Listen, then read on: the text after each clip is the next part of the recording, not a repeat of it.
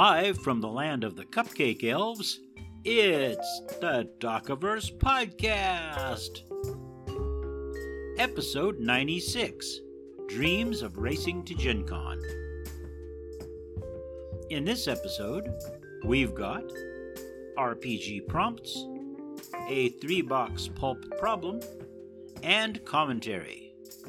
And now, let's go ahead and get things started. Hello there, everybody. Welcome back to the podcast. I'm your host, Doc Cross, and I hope you've all had a good week. I have. Things have been pretty nice around here. The temperatures haven't been too high.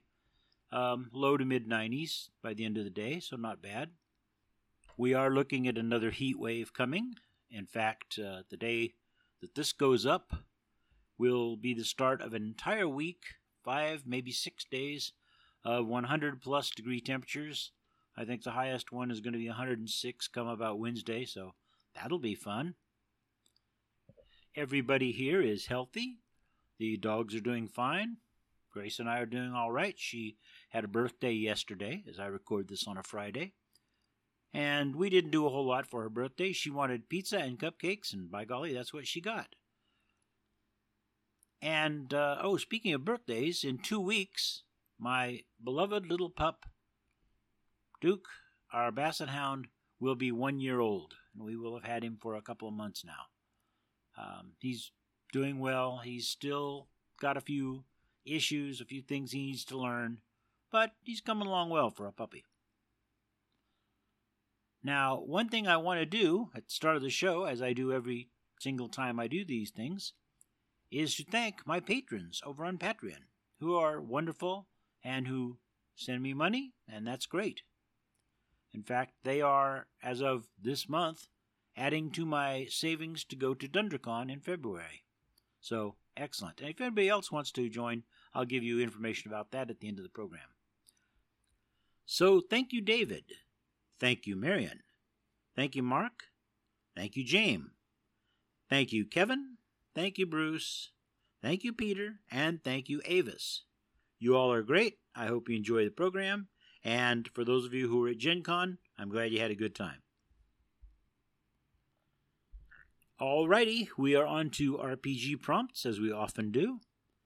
And by the way, I hope you all got a chance to listen to, well, actually, no, only patrons will have got a chance to listen to my whole month of this year's RPG prompts.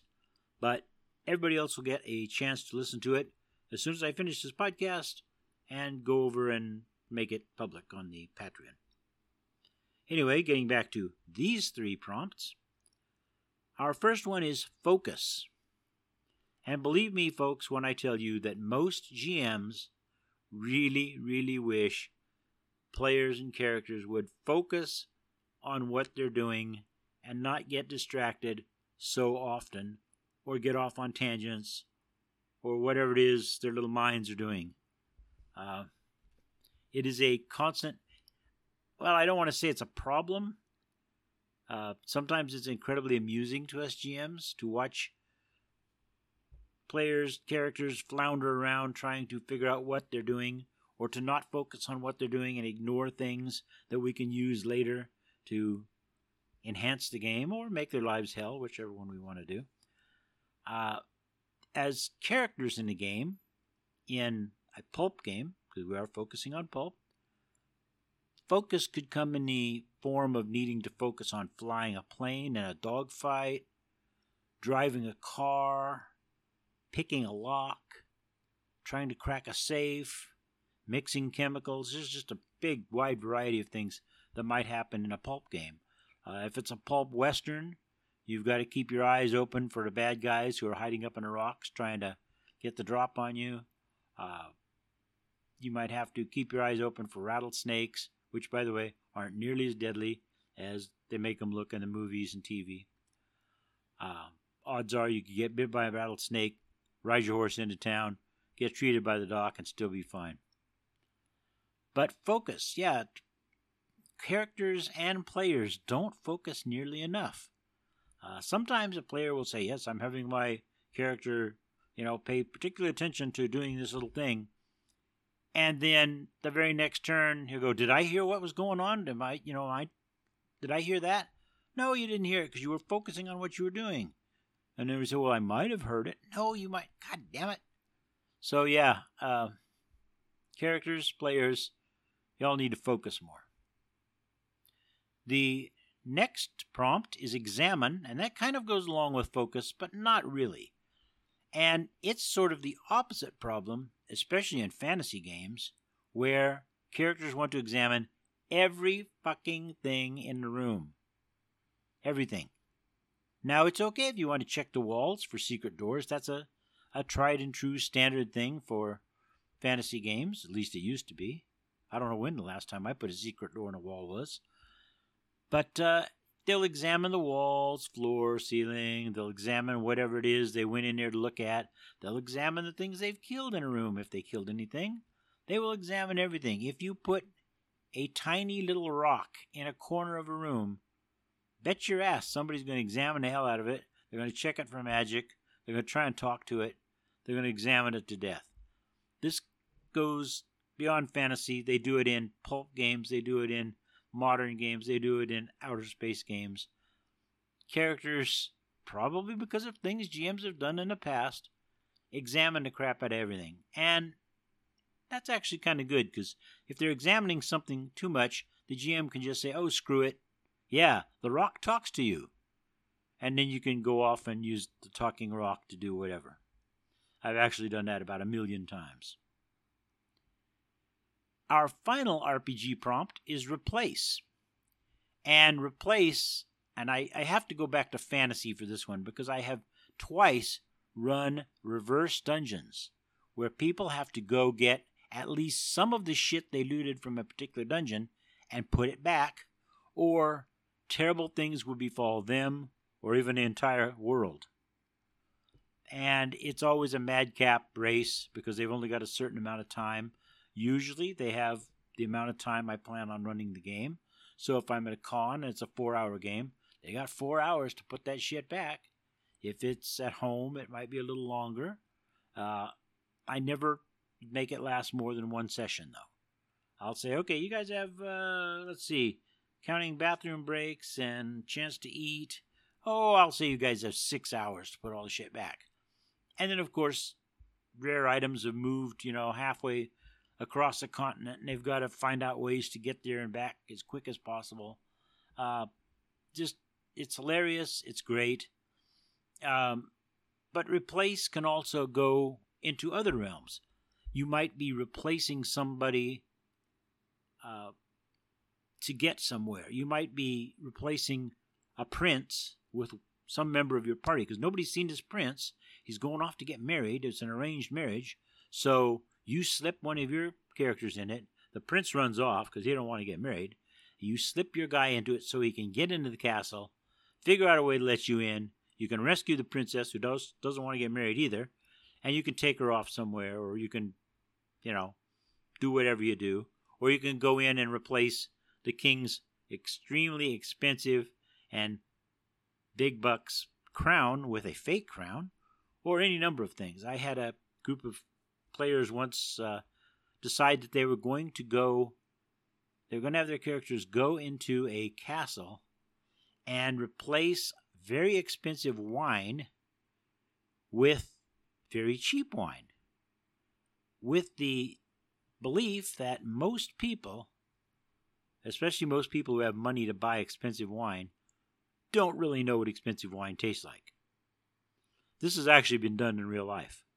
Uh, restaurateur somewhere years ago took very expensive bottles of wine, used that wine or drank it or whatever, then refilled it with stuff from California, put the lid on, made the seal fast again, everything, showed it to these rich nitwits in Los Angeles or wherever. Oh, yeah, this is $500 a bottle of wine. Oh, yes, yes, we'll take it because we can afford to pay for it.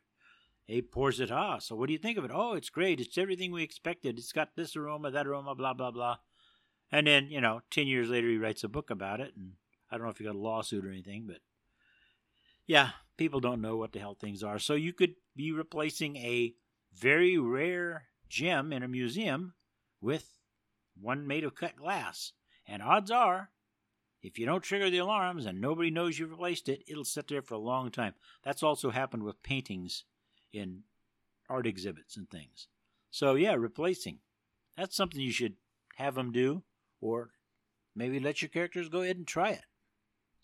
And that's it for a slightly ranty RPG prompts for this episode, and we'll have three more in a couple of weeks. Now we're moving on to a three box problem, and this one, again, is another one that kind of writes itself as you read them off. The first piece of paper said island, then we had secret society, and beam weapon. Well, there you go. You got an island somewhere. You got this secret society of criminals or nuts or religious nuts or whatever. And they have developed or forced people to develop a beam weapon. And since we're talking pulp, well, they can use this ray gun to knock airships out of the sky, planes, sink boats, whatever they want to do. If they get close enough to the land, they can blast buildings. It's just a hell of a weapon that they've got. So you have to get your characters onto this island, infiltrate the secret society, or maybe just land on the island, sneak in, and stop this beam weapon. And maybe these guys have also got hand beam weapons that will paralyze you or blow your arm off or something. So you got to deal with that. Then there's the part about it being on an island. Well, where is the island? Is it an island way up in the northern hemisphere, way up near the Arctic Circle or something, in which case you've got to deal with all the other problems, plus you've got to avoid freezing to death or running into a polar bear or something.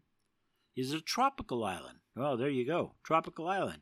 Could have swamps, probably has jungle, gonna have biting insects, snakes. Could be natives living there that don't know anything about this cult, or maybe they do know about the cult and they protect them because these secret society people have presented themselves as gods. Is it a desert island somewhere in a way far off part of the ocean? It's nothing but rocks and sand. That's going to be even harder to infiltrate. Also, you got to wonder where they're putting their secret building. I don't know. Maybe it's underground. Could be a island near civilization. What if it's one of those islands in the Hudson River in New York? and they've snuck in there and they've dug down and they've built their you know lair or their secret hideout or whatever and that's where they are right near the city where they can just blast the hell out of things and you know have ransoms and stuff like that so there you go folks it's an island it's got a secret society connected with it. It's got a beam weapon. A lot of shit can go on there. And that's what you can send your pulp investigators to check out and go in there and kick ass and take names and save the world. All right, folks, we are on to commentary, and this time I'm talking about a specific type of bird that I have some experience with and that I think could be used in games and that maybe you might want to check out the next time you're looking for a pet. And those birds are parrots. I have raised parrots back in the 70s and the early 80s. I raised mostly smaller parrots, lovebirds, cockatiels, budgies, a couple different kinds of conures. I never raised the larger parrots. I didn't have the room, and I usually didn't have enough money to have breeding pairs of them. I have handled them, I have trained them, I have taught them to talk. I have boarded people's parrots at my home back then. And parrots are great birds. Parrots are incredibly intelligent.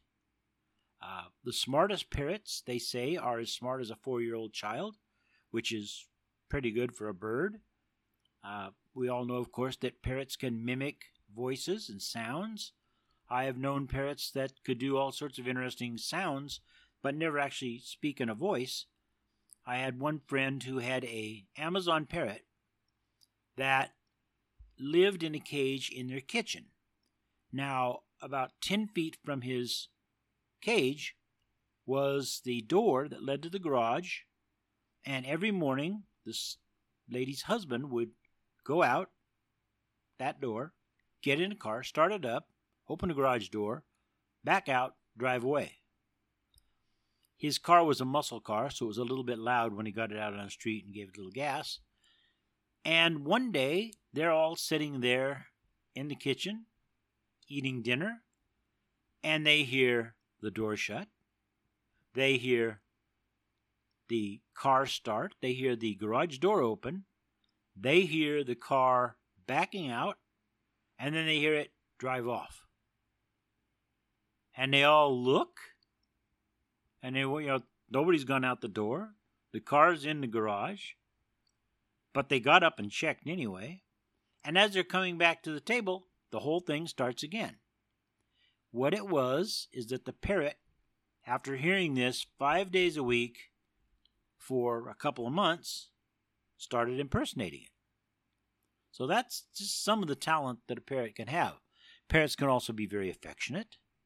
I've had parrots that were very, very loving.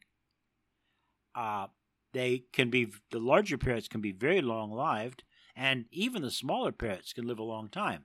There is a lady who, she passed away now, her oldest cockatiel, I believe, lived to be 35 years old, which is pretty damn good for a bird the size of a cockatiel.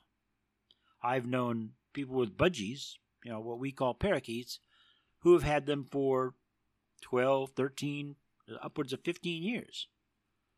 Parrots do come in all sizes. The very largest would be something like the black palm cockatoo or the um, various other cockatoos and macaws. The uh, Amazon parrots are sort of in the medium range. Then you get all the way down to things like the budgie, which is very small, the parrotlet, which is larger than a budgie and smaller than a lovebird. You get cockatiels, which are actually related to cockatoos but are in a separate class. And parrots are just, you know, any color you want, you can find them in. There are a lot of mutations of things like budgies, cockatiels, lovebirds, parrotlets, even some of the Amazons, and, and up to the uh, uh, various macaws, uh, various mutations. I've seen blue and gold macaws that were a much more dilute color. So the blue was not nearly as bright, the yellow was not nearly as bright. They're actually kind of pastel looking. Um, in usage in games, you could have someone with an animal companion that's a parrot. Uh, that means it can talk. So they can tell it, you know, hey, go tell uh, somebody on the other side of the uh, forest that we need their help.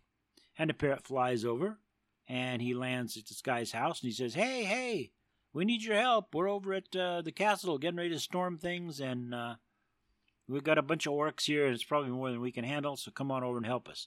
And then the parrot, you know, flies back. That's assuming it doesn't get eaten by a hawk or something, because parrots, being usually brightly colored, kind of stand out. Although, if I were a hawk, I would not want to be attacking, say, a cockatoo or a macaw. They'd probably get their ass handed to them, although they might well kill the cockatoo or macaw. Of course, if you're running a pirate game, you're going to have at least somebody with a pet parrot. Uh, we had one situation in a game where they met a pirate, he had a parrot, and as time went on, they were serving on his ship. They were trying to get to a particular place, and so they signed on with a pirate because they were pretty much wanted by the law in every country they could have gone to. But on the way there, and they were, you know, stopping, they helped them, you know, rob ships and things. But on the way there, they began to notice that the guy who was a captain, when he did not have the parrot on his shoulder, seemed to be not up to the job. He didn't seem as smart, he didn't seem as knowledgeable, all of that. And eventually they found out that the reason was that the former captain of the ship, who was this famous pirate that they thought they were dealing with, that guy got killed via a magical spell. But because of an amulet he had, his intelligence, his katra, his spirit, was transferred into his parrot. So the parrot on this voyage was the actual captain, and he would tell the fake captain what to do. And when they found that out, they were both amused and a little freaked out. And when the parrot found out they knew, they were in deep trouble and they had to jump overboard and swim to a small island where they eventually built a raft and they eventually got to the mainland. But yeah, the parrot was in charge. So, anyway, yes, that's parrots. Uh, I think they're great animals. I would have one, except my dogs would never stop barking at it, and it would probably never stop yelling at the dogs. I've had them in the past. They're really wonderful birds. So, if you're thinking about getting a pet and you've never had a parrot, I strongly suggest a budgie or a cockatiel. If you have had parrots, eh, you know, maybe try an Amazon. Maybe a various one of the various conures or some of the other small parrots. Anyway, that is commentary for now.